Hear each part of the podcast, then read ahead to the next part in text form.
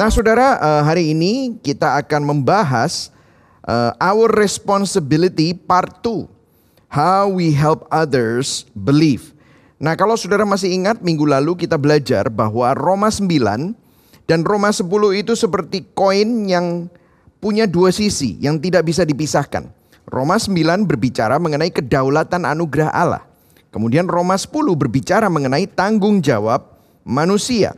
Dan memang Alkitab selalu mempresentasikan kedaulatan Tuhan dan tanggung jawab manusia itu bukan sesuatu yang bertentangan tetapi sesuatu yang paradoks. Nah, secara manusiawi sering kali kita memilih salah satu. Kalau Tuhan berdaulat, maka kita tidak perlu bertanggung jawab atau kalau kita bertanggung jawab, apakah Tuhan tetap berdaulat? Apakah ini 50-50? Tetapi Alkitab selalu mempertahankan ketegangan antara dua hal itu. Nah kalau saudara perhatikan Roma 9 adalah catatan kaki dari Roma 8 yang ditulis oleh Rasul Paulus bukan untuk memulai sebuah argumentasi apologetika atau argumentasi tentang predestinasi atau menakut-nakuti saudara dan saya untuk saudara semakin takut apakah aku dipilih atau tidak. Bukan. Justru melalui catatan kaki yang ada di Roma 9 ini, Rasul Paulus ingin menunjukkan kepada kita bahwa Tuhan dalam kedaulatan, dalam kuasanya, dalam predestinasinya, itu pasti akan menetapi janji-janjinya.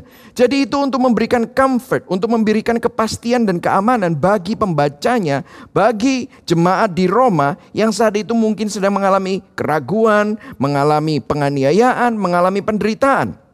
Jadi setiap kali Alkitab dalam konteksnya berbicara mengenai predestinasi, berbicara mengenai kedaulatan Allah, itu bukan untuk menakut-nakuti pembacanya, tetapi untuk memberikan keamanan, untuk memberitakan, memberitakan penghiburan kepada pembacanya. Nah minggu lalu kita sudah membahas part 1, yaitu ayat 1 sampai ayat 13, di mana diawali langsung bahwa Paulus berdoa. Jadi yang merupakan sesuatu yang luar biasa adalah selama satu pasal Roma 9 Paulus bicara tentang kedaulatan Allah, tetapi di pasal yang ke-10 ayat yang pertama, doktrin kedaulatan Allah itu tidak membuat Paulus berhenti berdoa. Jadi ini yang membuat sesuatu petunjuk bagi kita bahwa kalau saudara percaya bahwa Tuhan berdaulat, bukan berarti kita tidak perlu berdoa. Justru kedaulatan Allah membuat kita yakin bahwa doa kita itu didengar oleh Allah dan kita berdoa kepada Allah yang berkuasa dan berdaulat dan maka doa kita pun itu berkuasa Saudara. Nah mungkin saudara ada banyak pertanyaan, ada beberapa orang yang DM saya mengenai hal ini. Uh, saya tidak sempat untuk berbicara mengenai doktrin of prayer. Nah mungkin saudara bisa cek khotbah berseri yang lain. Uh, kalau nggak salah ada di khotbah berseri mengapa begini, mengapa begitu. Uh, apakah doaku mengubah hati Tuhan atau apakah doa doa kita itu bisa mengubah rencana Allah. Nah, itu itu dijawab di khotbah berseri itu di salah satunya. Tapi juga saudara bisa baca buku-buku yang lain mengenai doktrin berdoa. Salah satu yang baru adalah ditulis oleh rektor dari STTRI Pak Yuzo. Dia uh, berbicara mengenai buku tentang doa. Saudara bisa dapatkan itu melalui perkantas Jatim. Make sure saudara membacanya dan akan banyak sekali pertanyaan-pertanyaan Anda dapat dijawab mengenai doktrin tentang doa. Jadi doktrin kedaulatan Allah tidak membuat Paulus berhenti berdoa. Justru kita mempunyai confidence uh, waktu kita berdoa bahwa Tuhan yang berdaulat, yang in control itu justru mendengar doa kita. Kemudian kalau saudara lihat uh, di ayat yang kedua dan ketiga ini saya memberikan recap minggu lalu bahwa orang Yahudi yang menolak Allah, menolak Injil itu sungguh-sungguh giat untuk Allah. Tetapi tanpa pengertian yang benar. Karena mereka tidak mengenal kebenaran Allah dan oleh karena mereka berusaha mendirikan kebenaran mereka sendiri. Nah inilah yang ditentang oleh Injil. Karena kalau bicara tentang uh, mendirikan kebenaran mereka sendiri itu adalah agama. Dan agama itu fokusnya adalah do. Fokusnya adalah hukum Taurat. Tetapi puji Tuhan Rasul Paulus meluruskan apa tujuan hukum Taurat? Tujuan hukum Taurat di ayat yang keempat menurut terjemahan e- sederhana Indonesia bahwa Kristus sudah memenuhi semua peraturan hukum Taurat bagi kita. Yang artinya memenuhi itu adalah telos. Telos itu bertujuan. Jadi kegenapannya itu bertujuan mewujudkan penyempurnaan yang artinya hukum Taurat adalah tujuannya memang seakan-akan menantang kita Untuk menunjukkan bahwa saat kita berusaha melakukannya, kita akan gagal, kita tidak mampu, kita akan capek, dan kita akan merasa bahwa Tuhan itu jauh. Dan itulah yang memang menjadi tujuan dari hukum Taurat untuk membuat kita sadar bahwa kita membutuhkan penyelamat. Itulah sebabnya Yesus Kristus datang bukan untuk uh, menghilangkan uh, hukum Taurat, tetapi untuk menggenapi hukum Taurat. Itulah sebabnya di atas kayu salib dia berkata sudah selesai dan itulah esensi Injil. Esensi Injil adalah done. Agama berkata do, Injil it's done. Makanya di atas kayu salib Yesus berkata sudah selesai. Nah, ini merupakan uh, recap sedikit dari um, Roma 10 minggu lalu dan itu adalah bagian yang pertama. Nah hari ini kita akan membahas Roma 10 bagian yang kedua dan kita akan mulai dari ayat 14 sampai ayat yang ke-21. Nah bagian sebelumnya tadi sudah saya jelaskan bahwa bagaimana keselamatan hanya dapat dimungkinkan melalui iman kepada Kristus sebagai penggenap tuntutan hukum Taurat. Serta yang perlu dilakukan oleh kita manusia yang berdosa untuk berdamai dengan Allah yang kudus, beriman kepada Kristus. Makanya uh, dengan hati orang percaya, dengan mulut orang mengaku, diselamatkan. Jadi keselamatan kita bukan cuma hanya dimungkinkan di dalam Kristus, tetapi juga dijamin oleh Allah. Nah, jadi jika kabar ini adalah kabar terbaik, mengapa masih banyak orang belum menerimanya? Nah ini saudara yang dibahas di bagian dua. Ya, Kalau memang ini adalah kabar baik, Injil adalah kabar baik. Gospel. Nah di awal-awal gospel itu artinya Godspell. Ya, artinya adalah kabar baik di mana Tuhan sudah menang. Jadi kalau kita mendengar Injil, kita ini mendengar bukan cara-cara untuk supaya menang. No. Tetapi Injil adalah kabar baik bahwa kemenangan sudah dilakukan oleh Kristus di atas karya salibnya, kuasa kebangkitannya, supaya kita yang percaya kepadanya menerima kemenangan itu. Itulah gospel. Nah, kalau kabar ini adalah kabar yang terbaik, kenapa masih banyak orang yang tidak menerimanya atau belum mendengarnya? Nah, yang pertama, akar permasalahannya pasti bukan terletak pada kualitas keselamatan yang diberitakan. Benar kan, saudara? Ini benar-benar kabar yang baik bagi manusia yang nggak punya harapan. Jadi kualitas keselamatan ini pasti sudah terjamin. Dan ini kabar yang sangat luar biasa. Itulah sebabnya Rasul Paulus berkata, aku mempunyai keyakinan yang kokoh terhadap Injil karena Injil adalah kekuatan Allah. Jadi kualitas keselamatan ini nggak bisa diragukan. Yang kedua permasalahannya juga tidak terletak pada kualitas kemurahan Allah. Allah adalah Allah yang penuh dengan belas kasihan. Di Roma 9 kita belajar bahwa kalau namanya belas kasihan itu adalah pure grace. Gak ada muatan obligasi. Allah tidak harus menyelamatkan semua orang. Tetapi kalau dia menyelamatkan beberapa saja. Itu merupakan suatu belas kasihan yang luar biasa. Semestinya kalau ngomongin tentang keharusan yang pantas dan yang adil. Upah dosa adalah maut. Kita semua semestinya kena maut. Nah di sinilah Rasul Paulus ingin menyatakan tanggung jawab kita sebagai gerejanya. Sebagai orang yang sudah menerima Injil. Sebagai orang yang sudah diselamatkan. Nah kita akan mulai dari ayat yang ke-14. Nah ini cukup self-explanatory tetapi ada juga makna di baliknya yang akan saya jelaskan di bagian kedua dari khotbah ini yang ada hubungannya dengan gospel connection ya nanti saya akan jelaskan. Nah ayat yang ke-14 dikatakan begini ini very self-explanatory saudara pasti langsung bisa mengerti langsung. Dikatakan begini, tetapi bagaimana mereka dapat berseru kepadanya jika mereka tidak percaya kepadanya? Make sense ya saudara? Gimana orang bisa berseru atas nama Yesus kalau mereka nggak percaya? Nah bagaimana mereka dapat percaya kepada dia jika mereka tidak mendengar tentang dia? Dan bagaimana mereka dapat mendengar tentang dia jika tidak ada yang memberitakannya? Dan bagaimana mereka dapat memberitakannya jika mereka tidak diutus. Nah ini luar biasa sekali sekali lagi uh, Rasul Paulus ini uh, kalau menulis surat itu selalu penuh dengan logika ya saudara ya. Jadi siapa bilang orang Kristen, orang yang percaya Kristus itu uh, meninggalkan logikanya. Bahkan um, firman Tuhan berkata, Yesus juga pernah berkata, kasihlah Tuhan Allahmu dengan segenap jiwamu, dengan segenap hatimu, dengan dengan segenap apa? Akal budimu.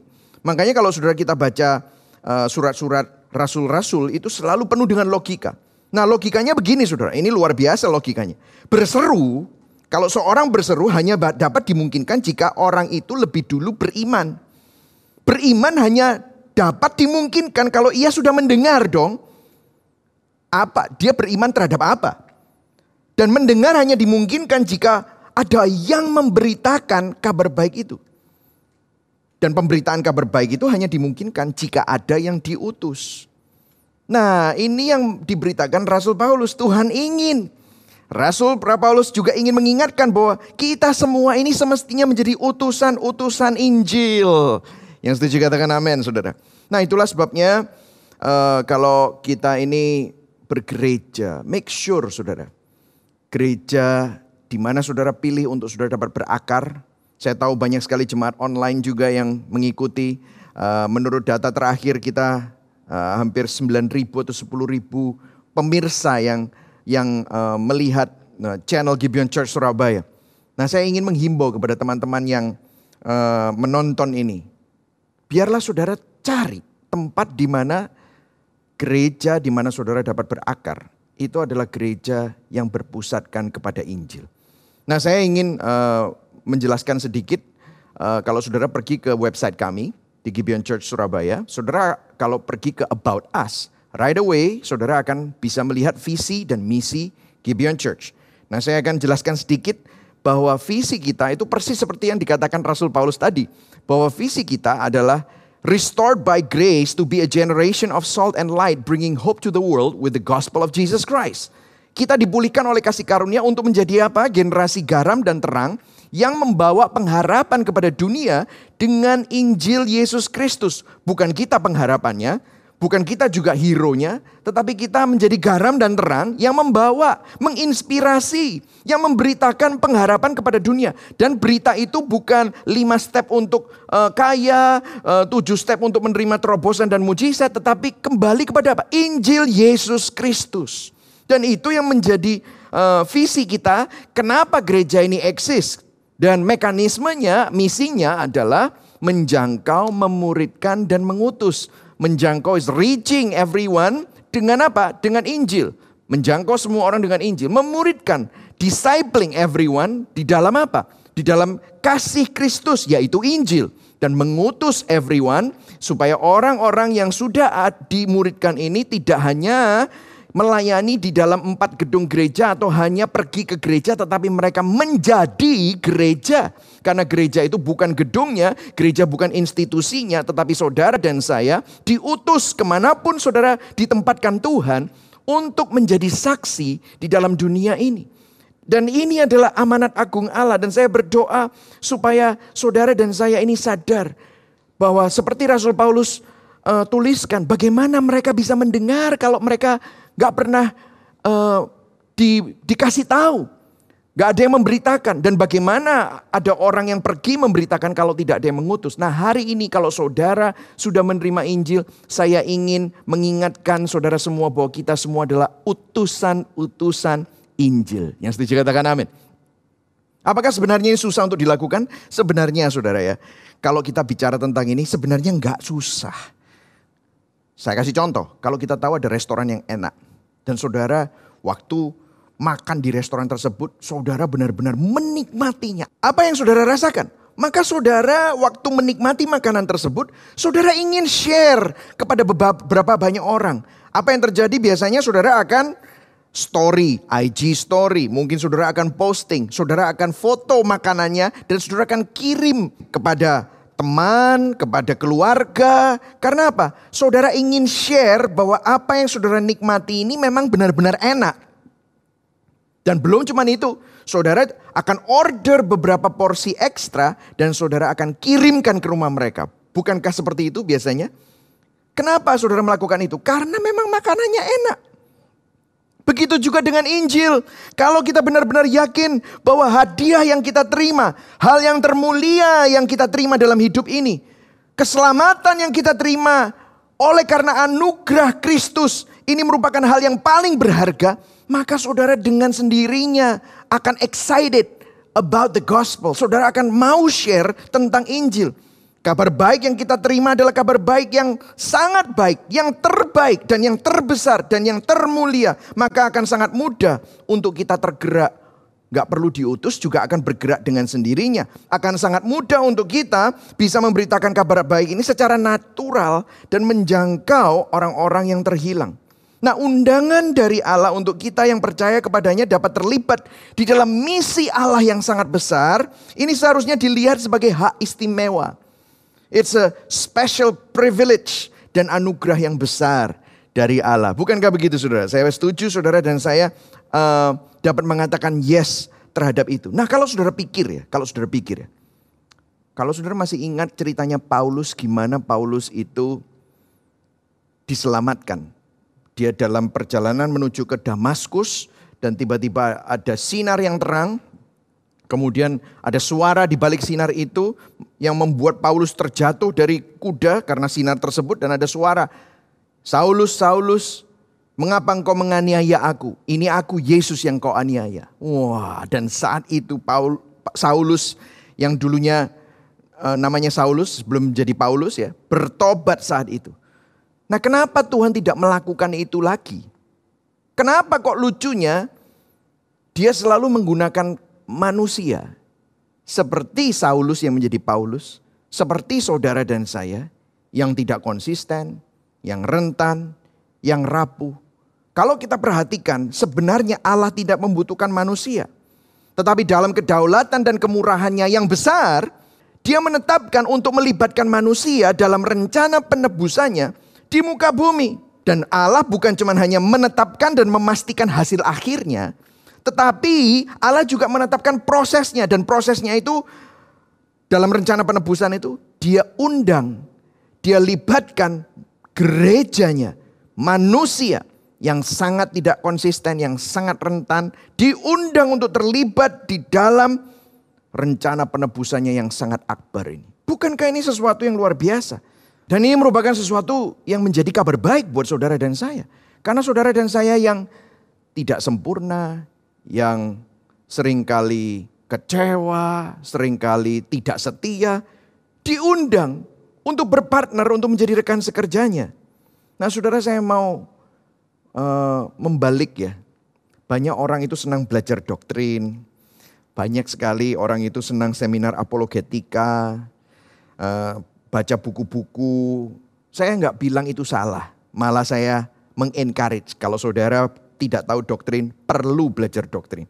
Ikutan seminar-seminar yang thought provoking, great. Baca buku-buku yang gospel center, baca buku-buku filosofi yang dapat uh, men, me, mengubah paradigma Anda. Tetapi di sini Rasul Paulus ingin mendorong jemaat di Roma. Kita yang sudah mendapatkan kabar baik dan pengertian yang benar, kabarkanlah Injil. Hidupilah Injil. Sehingga hidup kita menjadi surat yang terbuka, surat Kristus yang terbuka. Kadang-kadang kita yang jago-jago, yang ngerti banyak tentang Injil tuh hanya menjadi seperti farisi-farisi Injil yang mengkritisi orang khotbah di sini dan orang khotbah di sana. Saya nggak bilang khotbah yang salah tidak perlu dibetulkan. Saya nggak bilang doktrin yang salah dan ajaran yang salah tidak perlu dibetulkan. Perlu dibetulkan. Tetapi kalau kerjaan kita hanya menjadi tukang kritik, maka kita tidak menghidupi Injil. Karena ada begitu banyak orang yang membutuhkan kabar baik Injil. Jangan cuma hanya mengetahui banyak hal tentang Injil, tetapi hidupilah Injil. Jangan cuma hanya mengetahui tentang doktrin, tetapi aplikasikanlah doktrin. Yang setuju katakan amin. Kadang-kadang kita tahu banyak, tetapi kita jarang sekali untuk belajar mengasihi seperti Yesus mengasihi. Kita sudah menerima kasih Kristus biarlah kita juga dapat mengasihi seperti Kristus. Nah, kita teruskan ya. Di ayat 15b, Paulus mengutip ayat dari perjanjian lama, yaitu Yesaya 52 ayat 7. Dikatakan begini, seperti ada tertulis, betapa indahnya kedatangan mereka yang membawa kabar baik. Nah dalam konteks aslinya, ini ditulis di Yesaya 52 ayat 7. Teks perjanjian lama ini merujuk pada nubuatan tentang kelepasan bangsa Israel dari pembuangan di Babel. Dan sekaligus juga ini bicara tentang nubuatan mengenai Mesias yang memberikan keselamatan bukan hanya jasmani, keluar dari Babel, tetapi juga rohani. Karena kita semua dijajah oleh dosa. Babel itu melambangkan dosa gitu ya saudara ya. Dan itu semua terjadi melalui sosok hamba Tuhan yaitu Mesias yang menderita. Yang nanti masuk ke Yesaya 53. Yesaya 52 ayat 7 dan masuk Yesaya 53 yang sering dibacakan biasanya pada waktu Paskah. Nah apa maksudnya? Nah begini saudara maksudnya. Kenapa kok ini ditulis di sini? Maksudnya begini. Jika kelepasan selama 70 tahun dari pembuangan jadi orang buangan dari bangsa Israel yang dijajah oleh raja kerajaan di Babel. Kalau pembebasan dari itu adalah kabar yang sedemikian baik. Yesaya ingin berkata kepada kita semua. Apalagi kelepasan dari kebinasaan kekal dari api neraka saudara. Jika bangsa Israel yang hidupnya dibuang di Babel aja udah membayangkan kelepasan dari Babel ini sebagai sesuatu yang sangat baik dan sangat indah. Apalagi orang-orang yang berdosa yang hidupnya tanpa kedamaian dan terpisah dari Allah. Ini merupakan suatu kabar yang sangat baik. Kenapa? Karena kita adalah orang buangan, orang yang berdosa, orang yang dijajah dan diperbudak dosa. Maka kabar ini adalah kabar yang indah. Betapa indahnya kedatangan mereka yang membawa kabar baik Yohanes 3:16 karena begitu besar kasih Allah akan dunia ini sehingga dia mengaruniakan anaknya yang tunggal supaya barang siapa yang percaya kepadanya tidak binasa melainkan memperoleh hidup yang kekal. Nah, ini luar biasa sekali Saudara. Biarlah Saudara tahu bahwa Rasul Paulus ingin mengingatkan bangsa Israel bahwa kabar kesukaan yang disampaikan dan nubuatan yang disampaikan oleh Nabi Yesaya itu bicara tentang Mesias. Nah kalau saudara baca Mesia, uh, Yesaya 52 ayat 7, Yesaya menggambarkan orang yang membawa berita baik ini berjalan dari gunung turun lembah berhari-hari sampai di satu tempat uh, akhirnya dia memberitakan kabar kemuliaan itu. Nah, sudah tentu kalau orang itu dulu zaman dulu ndak pakai sepatu boot, Saudara. Mereka nggak pakai sepatu untuk hiking. Mereka pakainya apa? Sandal, Saudara. Dan kalau orang itu sudah naik turun gunung berhari-hari, masuk ke dalam lembah berhari-hari untuk memberitakan Injil yang pasti ada satu hal yang dia tidak mau orang lihat. Apa? Kakinya, Saudara. Kakinya itu hancur pasti. Sudah bonyok, Saudara. Sudah eh, bengkak-bengkak, sudah mungkin lecet kanan kiri kena goresan kayu, kena goresan batu dan yang lain-lain. Tetapi yang luar biasa dikatakan Tuhan menghargai kaki orang itu. Tuhan mengatakan how beautiful the feet for those who bring good news. Itulah kemuliaan orang-orang yang pergi memberitakan Injil. Nah, di sini saudara kita perlu perlu sadar. Ini merupakan paradoks. Kelihatannya hancur kakinya tetapi itu dibilang Tuhan indah. Kenapa? Karena orang yang membawakan itu membawa kabar. Saudara, saudara sering kali kita bertanya-tanya, Tuhan apa yang menjadi kehendakmu? Apa yang menyenangkan hatimu? saudara pertama-tama kita perlu sadar bahwa Tuhan senang waktu kita menaruh iman kita kepada Kristus. Dan apalagi yang membuat Tuhan tersenyum, yang membuat Tuhan senang pada waktu kita memberitakan kabar baik. Pada waktu kita menghidupi Injil, pada waktu kita bukan cuma hanya menjadi penerima kasih karunia, tetapi kita menjadi penyalur-penyalur kasih karunia. Dan itu dikatakan betapa indahnya kedatangan mereka yang membawa kabar Hari ini saya ingin berdoa kepada kita semua dan mengajak kita semua. Jangan cuma hanya menjadi farisi-farisi Injil. Jangan cuma hanya jadi orang-orang yang ngerti doktrin tentang Injil. Tetapi biarlah kita menghidupi doktrin kita. Biarlah kita menghidupi Injil. Biarlah kita menjadi surat Kristus yang terbuka. Yang setuju katakan amin.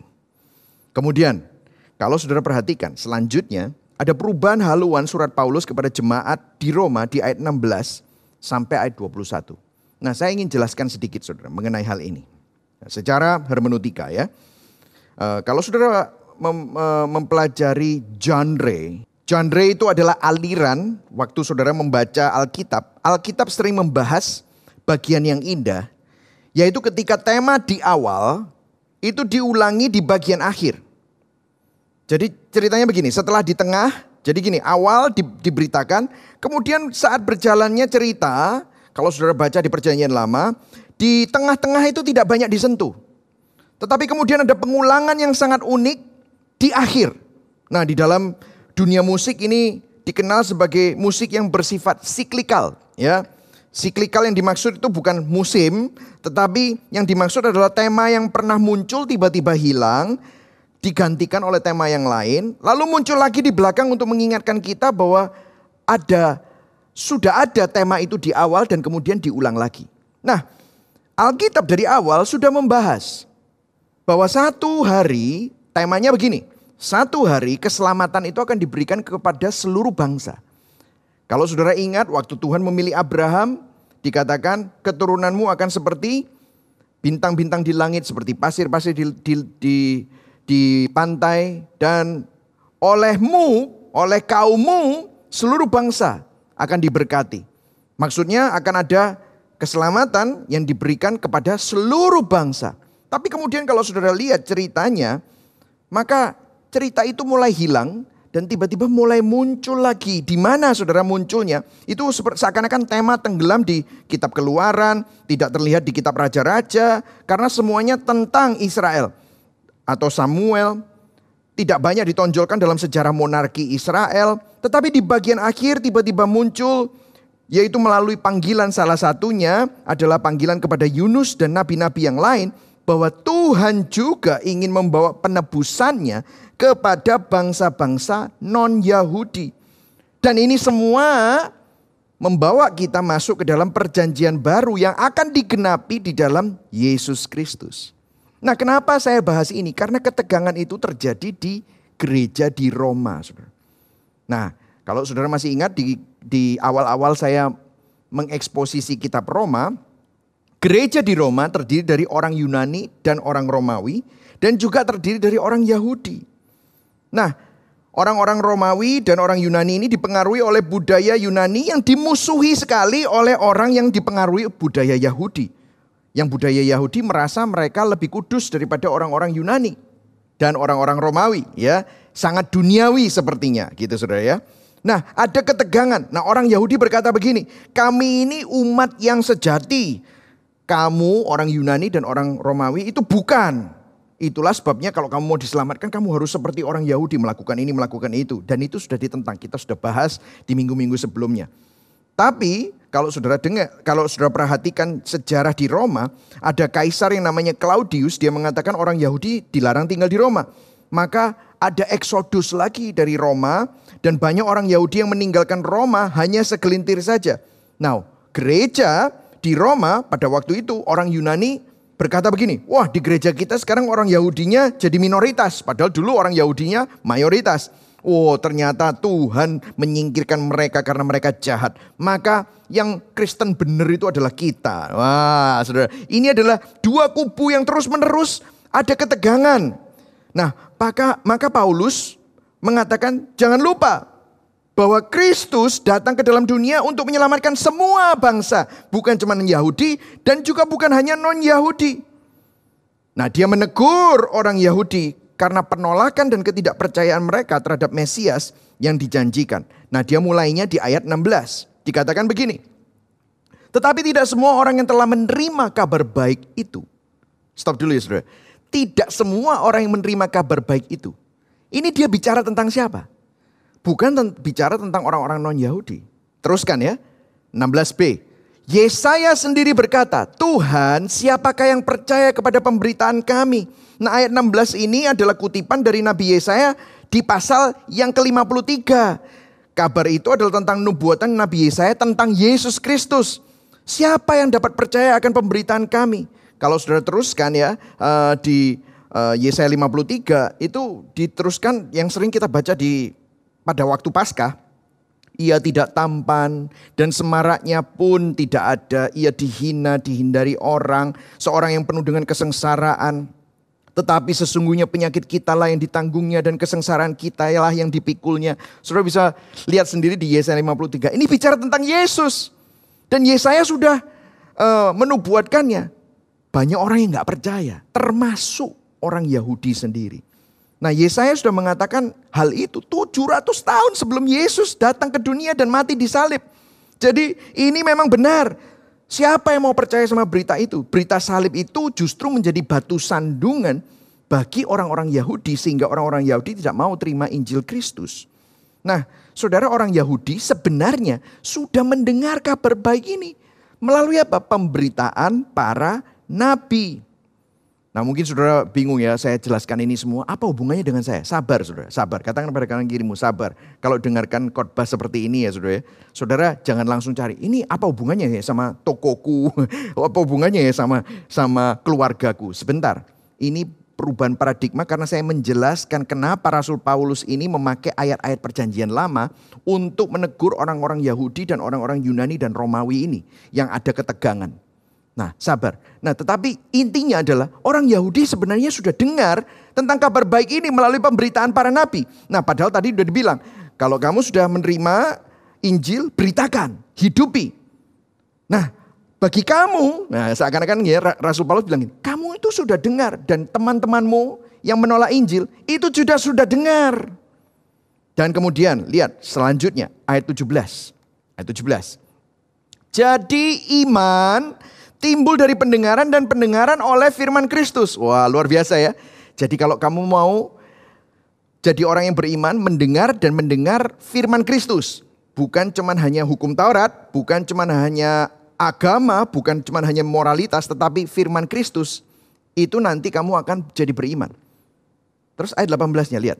Tetapi aku bertanya, adakah mereka tidak mendengarnya? Memang mereka telah mendengar nya. Jadi ini bicara tentang orang-orang yang sudah mendengar Injil. Sudah mendengar tentang nubuatan tentang Mesias. Sudah tahu tentang Yesus Kristus. Sudah tahu bahwa keselamatan melalui Kristus. Tetapi lihat suara mereka sampai ke seluruh dunia dan perkataan mereka sampai ke ujung bumi. Dia bicara siapa bilang orang itu belum tahu. Orang itu sudah tahu. Banyak yang sudah mendengar. Tetapi mereka menolak saudara. Orang Yahudi sudah mendengar, tetapi menolak percaya atas kabar baik ini. Dan kemudian ayat 19-nya dikatakan begini. Tetapi aku bertanya, adakah Israel menanggapinya? Paulus tanya kepada orang Yahudi, apakah berita Injil ditanggapi? Enggak, enggak ditanggapi sama sekali. Dan kemudian Paulus mengutip tulisan Musa dari kitab ulangan. Musa berkata, aku menjadikan kamu cemburu terhadap orang-orang yang bukan umat dan membangkitkan amarahmu terhadap bangsa yang bebal. Maksudnya apa? Paulus mengutip tulisan Musa bahwa keselamatan juga akan sampai kepada bangsa-bangsa lain yang non-Yahudi, yang orang Yahudi itu benci. Sehingga orang Yahudi itu cemburu. Kok mereka bisa diselamatkan? Kok mereka bisa dibilang umat Allah? Padahal bukankah kita yang umat pilihan Allah? Rasul Paulus ingin mengingatkan bahwa dari perjanjian lama ini sudah dinubuatkan bahwa banyak orang sudah mendengar Injil tetapi tetap menolak. Kemudian ayat 20 sampai 21. Dan dengan berani Yesaya mengatakan, aku telah berkenan ditemukan mereka yang tidak mencari aku. Aku telah menampakkan diri kepada mereka, mereka yang tidak menanyakan aku. Tetapi tentang Israel ia berkata, sepanjang hari aku telah mengulurkan tanganku kepada bangsa yang tidak taat dan yang membantah. Wow. Nah, kenapa ayat ini dituliskan? Mungkin saudara bingung ya. Ini apa hubungannya dengan saya? Nah, saya akan jelaskan. Saya akan jelaskan. Nah, saudara melihat bahwa Rasul Paulus ingin menunjukkan memang ada orang yang belum mendengar. Maka kita yang sudah menerima Injil, biarlah kita menjadi pemberita Injil. Tetapi bagi kita semua yang sudah mendengar dan berkali-kali mendengar tentang hal itu, bahkan dari zaman nenek moyang orang-orang Yahudi, Allah telah berkenan untuk ditemukan. Yang tidak mencari siapa? Umatnya sendiri. Allah sudah menampakkan diri kepada mereka. Tetapi mereka tidak menanyakan tentang Allah. Bahkan ayat 21 dikatakan sepanjang hari Aku telah mengulurkan tanganku kepada bangsa ini. Tetapi bangsa ini yang tidak taat dan yang terus membantah. Makna Injilnya bagi kita apa? Apa mungkin uh, implikasinya bagi saudara dan saya? Nah saudara, saudara kita perlu ingat ya. Bahwa saya kadang-kadang sedih pada waktu uh, saya melihat orang Kristen itu tidak lagi menghargai message of the cross. Kabar tentang salib. Mereka selalu berpikir bahwa salib Kristus itu menyelamatkan mereka hanya di masa lalu. Mereka sudah terbiasa dengan kata-kata anugerah, kasih karunia. Banyak orang yang dibesarkan di dalam keluarga Kristen, dibesarkan di dalam lingkungan gereja, dari kecil sudah sekolah minggu. Sekolahnya juga sekolah Kristen. Setiap minggu pergi ke gereja. Tetapi akhirnya semua kebenaran-kebenaran Injil ini menjadi sesuatu yang biasa buat mereka. Nah, ini yang menjadi suatu hal yang tragis kalau kita sudah tidak lagi merasa amazed, kagum dan tidak lagi tergugah pada saat kita mendengar Injil. Nah, saya ingin mengingatkan kita di Roma 1 di Roma 1 ayat 20 sampai 21 ini ada terjemahan sederhana Indonesia dikatakan karena sejak penciptaan dunia sifat-sifatnya sebagai Allah sudah terlihat jelas melalui seluruh ciptaannya dengan demikian kita mengerti hal-hal tentang dia yang tidak bisa dilihat mata, yaitu keilahiannya dan kuasanya yang kekal. Jadi tidak ada alasan apa pun bagi manusia untuk tidak mengenal Allah. Ayat 21, lihat. Namun meskipun mereka mengena, mengetahui tentang dia, mereka tidak memuliakannya sebagai Allah dan tidak bersyukur kepadanya. Sebaliknya mereka memikirkan hal-hal yang sia-sia dan bodoh sehingga pikiran mereka penuh dengan kegelapan. Nah ini ayat ini bisa diaplikasikan untuk orang-orang yang tidak mengenal Allah. Tetapi kalau ayat ini diaplikasikan kepada kita yang sudah dengar Injil, sudah mendapatkan uh, kabar Injil mengenai salib Kristus, tetapi kita Meskipun tahu tentang kabar itu, meskipun tahu siapa Yesus, meskipun tahu bahwa dia menggantikan dan menanggung dosa kita dan pada hari yang ketiga dia bangkit dari antara orang mati untuk menyelamatkan kita dan menebus kita dari kutuk dosa dan maut, kita tahu hal itu, tetapi kita tidak memuliakan Tuhan dan kita tidak bersyukur kepada Tuhan. Sebaliknya, kita memikirkan hal-hal yang sia-sia dan bodoh, sehingga pikiran kita penuh dengan kegelapan. Bukankah itu sesuatu yang sangat tragis? Kita ini beruntung, kita memperoleh anugerah kalau saudara dan saya ini sudah dengar Injil. Kita hidup di dalam keluarga Kristen, kita mendengar Injil setiap minggu dan hari ini saudara mendengar pengkabaran Injil. Dan pada saat ini saudara mendengar siapa Kristus itu. Bersyukurlah ada begitu banyak orang, jutaan orang belum mendengar tentang kebenaran itu. Saudara saya punya teman yang tidak dibesarkan dalam lingkungan Kristen. Dia bahkan gak tahu siapa itu Abraham. Tidak tahu siapa itu Nabi Daniel. Dia bilang, kamu tahu Daniel ada di Alkitab? Dia bilang, Daniel, Daniel itu kan teman saya yang ada di sekolah itu. Dia nggak tahu siapa Daniel. Saya masih ingat ya saudara waktu saya pergi pelayanan di pedalaman Kalimantan di tempat yang nggak ada gereja sama sekali dan kita mengadakan pengobatan gratis dan kebetulan kita um, uh, menyambangi uh, masuk ke dalam rumah di mana ada seorang anak yang lumpuh dan ibunya itu minta kita mendoakan orang tersebut anak anak tersebut dan waktu kita mendoakan tiba-tiba anaknya itu kita doakan di dalam nama Yesus untuk berjalan dan anaknya jalan Saudara. Dan waktu anaknya jalan seluruh rumah itu histeris. Seluruh rumah itu teriak-teriak, "Wow, mereka melihat kesembuhan ilahi." Dan saya bilang sama ibu ini, "Ibu, ibu perlu bersyukur kepada Yesus." Dan dia langsung apa yang terjadi? Dia langsung tersungkur, dia bilang, terima kasih pak, terima kasih. Loh jangan, bukan saya. Yang menyembuhkan itu bukan saya. Tetapi yang menyembuhkan itu Yesus. Saudara tahu, ibu itu berdiri dari ketersungkurannya dan dia berkata, di mana dia? Dia nggak even tahu siapa itu Yesus. Tidak pernah dengar. Dia pikir nama saya Yesus dan saya bilang bukan saya. Yesus, dia pikir itu adalah teman saya yang namanya Yesus. Mana Yesus? Nah, saudara dengarkan saya. Kalau Tuhan mau menyelamatkan orang-orang yang ada di tempat yang begitu terpencil, nggak ada Injil, dan kalau saudara dan saya sudah mendengar Injil, Tuhan sayang mereka, Tuhan juga sayang saudara. Tuhan juga ingin kita ini tidak menyia-nyiakan, nggak cuma hanya tahu, tetapi kita ini bisa menghidupinya. Kalau saudara dan saya dibesarkan di dalam lingkungan gereja, di sekolah minggu, biarlah kita tidak menganggap enteng kabar baik ini. Tidak menganggap karya salib Kristus menjadi sesuatu yang normal, biasa-biasa. merupakan belas kasihan Tuhan kalau Injil sampai kepada saudara dan saya. Saudara dan saya sudah terima Injil misalnya kalau saudara dari kecil, mungkin artinya Injil diberitakan oleh orang lain kepada nenek saudara, kakek saudara, kepada buyut saudara, nenek moyang saudara. Bersyukur kalau saudara dan saya mungkin adalah generasi pertama yang menerima Injil. Bersyukur kenapa? Artinya anak-anak kita, anak-anak kita bisa grow up, mereka bisa bertumbuh besar mengenal siapa Yesus Kristus. Itu adalah warisan yang terbesar yang kita bisa berikan kepada anak-anak kita. Jangan kita menjadi seperti orang Yahudi yang mendengar kabar baik ini terus-menerus, tetapi dalam kenyataannya hidup kita tidak lagi percaya dan beriman kepada Injil Kristus. Yang setuju katakan amin.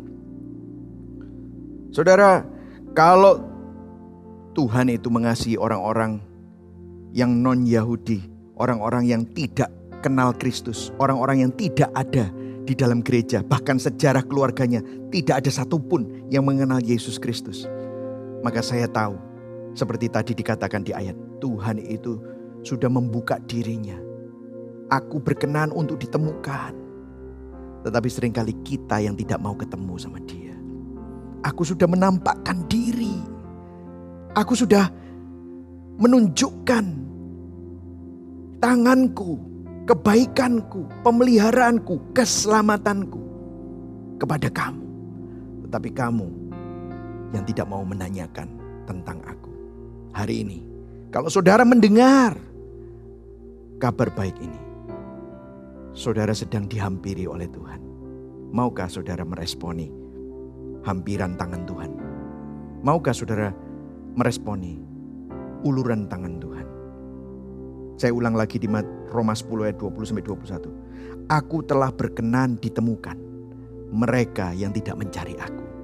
Aku telah menampakkan diri kepada mereka, mereka yang tidak menanyakan aku. Dia bahkan berkata, sepanjang hari aku mengulurkan tanganku. Hari ini kalau saudara mendengar message ini, dan saudara mungkin tahu banyak tentang doktrin tapi hatimu belum bertobat, hatimu tidak lahir baru. Tuhan mengulurkan tangannya.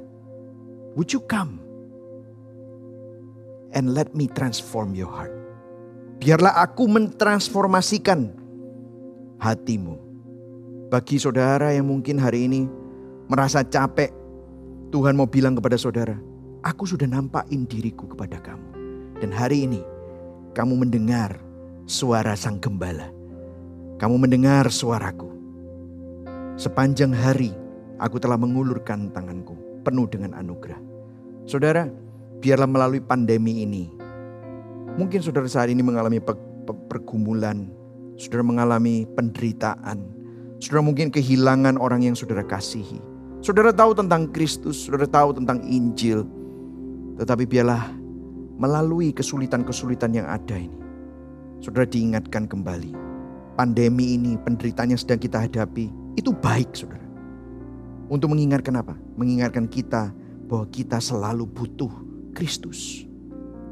Proses pengudusan dalam hidup kita tidak pernah selesai sampai nanti kita dipanggil Tuhan pulang. Amin saudara. Itulah sebabnya karya salib Kristus bukan hanya permulaan. Waktu kita mulai jadi Kristen. Waktu kita percaya Kristus. Tetapi karya salib Kristus itu kita terus butuhkan setiap hari. Saudara saya masih Ingat waktu saya nggak mengerti Injil, saya pikir itu semua harus saya yang usahakan. Tetapi pada waktu saya mulai mengerti Injil, saya sadar bahwa saya butuh salib Kristus. Pada waktu saya jatuh dalam dosa, di situ saya perlu bertobat lagi. Waktu saya sadar bahwa saya ini begitu jahat hatinya, begitu mudah untuk saya tergiur dengan apa yang dunia tawarkan, saya perlu bertobat lagi dan salib Kristus itu menjadi penghiburan. Terima kasih Tuhan, Engkau sudah mati buat aku. Seakan-akan Tuhan ingin berkata kepada kita semua pada saat kita jatuh dalam dosa, pada saat kita tergoda oleh nafsu-nafsu duniawi. Tuhan ingin berkata, aku mati buat kamu untuk hal-hal ini. Untuk ke kegagalanmu, untuk kejatuhanmu. Dan di situ kita bisa melihat salib Kristus itu menjadi suatu pengharapan lagi. Pendampingan lagi. Sehingga memory of the cross itu bukan yang lalu tetapi salib Kristus menjadi pengalaman yang terus kita alami setiap hari. Karena setiap hari saudara perlu bertobat. Setiap hari kita masih dirongrong oleh tubuh dosa ini. Dan sepanjang hari Tuhan terus mengulurkan tangannya kepada kita. Karena yang Tuhan lihat dalam hidup saudara dan saya bukan kita yang berdosa. Tetapi Kristus yang menjadi identitas kita. Amin saudara. Nah keberadaan Tuhan di tengah-tengah orang Yahudi. Orang yang sudah mendengar Injil merupakan suatu kehormatan keberadaan Tuhan di tengah-tengah kita yang sudah mengerti tentang Injil merupakan suatu anugerah yang besar. Nah, hari ini saya berdoa supaya saudara ingat bahwa kalau saudara dan saya memiliki Injil, it's a privilege, such grace. Amin, saudara. Tim Keller berkata begini, Every human is responsible how they treat the word of Christ. Every Christian is responsible for communicating the word of Christ. Everyone will answer to God. We must ensure that wherever it is God has placed us, no one around us can say they have not heard or understood. Saya akan terjemahkan. Setiap manusia bertanggung jawab bagaimana mereka menghidupi firman Kristus. Kalau saudara sudah menerima firman Kristus, apakah kita menghidupinya? Setiap orang Kristen bertanggung jawab untuk mengkomunikasikan firman Kristus. Semua orang harus bertanggung jawab kepada Tuhan. Kita harus memastikan di mana pun Tuhan menempatkan kita, tidak ada orang di sekitar kita yang dapat mengatakan bahwa mereka tidak mendengar atau mengerti tentang kabar ini. Saya berdoa saudara, biarlah saudara dan saya yang sudah menerimanya, biarlah kita yang sudah dihampiri Allah, dapat menerima kehormatan untuk menjadi penyalur, untuk menjadi perpanjangan tangan Tuhan, menjadi pemberita kabar keselamatan itu. Amin, saudara. Nasihat saya hari ini, saat engkau memandang Kristus, biarlah hatimu diperbaharui. Biarlah engkau sadar kebutuhanmu bukan pengetahuan. Kebutuhanmu adalah Kristus itu sendiri. Seringkali kita pikir kebutuhan kita adalah pengetahuan tentang Kristus, tetapi sebenarnya yang kita butuhkan adalah Kristus sendiri. Jangan hanya mengerti doktrin, tetapi aplikasikan doktrin. Jangan hanya mengartikulasikan Injil, tetapi hidupilah Injil. Jangan hanya mengetahui, banyak mengetahui, tetapi banyaklah mengasihi seperti Yesus mengasihi. Jangan hanya jadi penerima anugerah, kita sudah terima anugerah, great. Tapi jadilah penyalur-penyalur anugerah Jangan hanya menerima kabar baik, tapi jadilah pemberita kabar baik. Biarlah hidup kita setiap hari menjadi mimbar kita, yaitu surat Kristus yang terbuka. Saudara, hari ini saya bicara di mimbar. Tapi begitu saya selesai berkhotbah, hidup saya lah mimbarnya. Hari ini saya bicara di mimbar, saudara mendengarkan saya. Waktu kebaktian ini berakhir, saudaralah mimbar itu. Saudara adalah surat Kristus yang terbuka. Saya berdoa sebagai respon kita, doakan orang-orang di sekeliling saudara yang belum mengenal Kristus. Seperti Paulus berdoa untuk teman-temannya orang Yahudi yang menolak Kristus. Dia terus berdoa. Bukan berarti kalau kita percaya tentang kedaulatan Allah kita tidak berdoa. Justru kita bisa dengan yakin berdoa. Kalau mereka, adalah domba-domba Kristus, maka mereka satu hari pasti akan dilahirkan baru.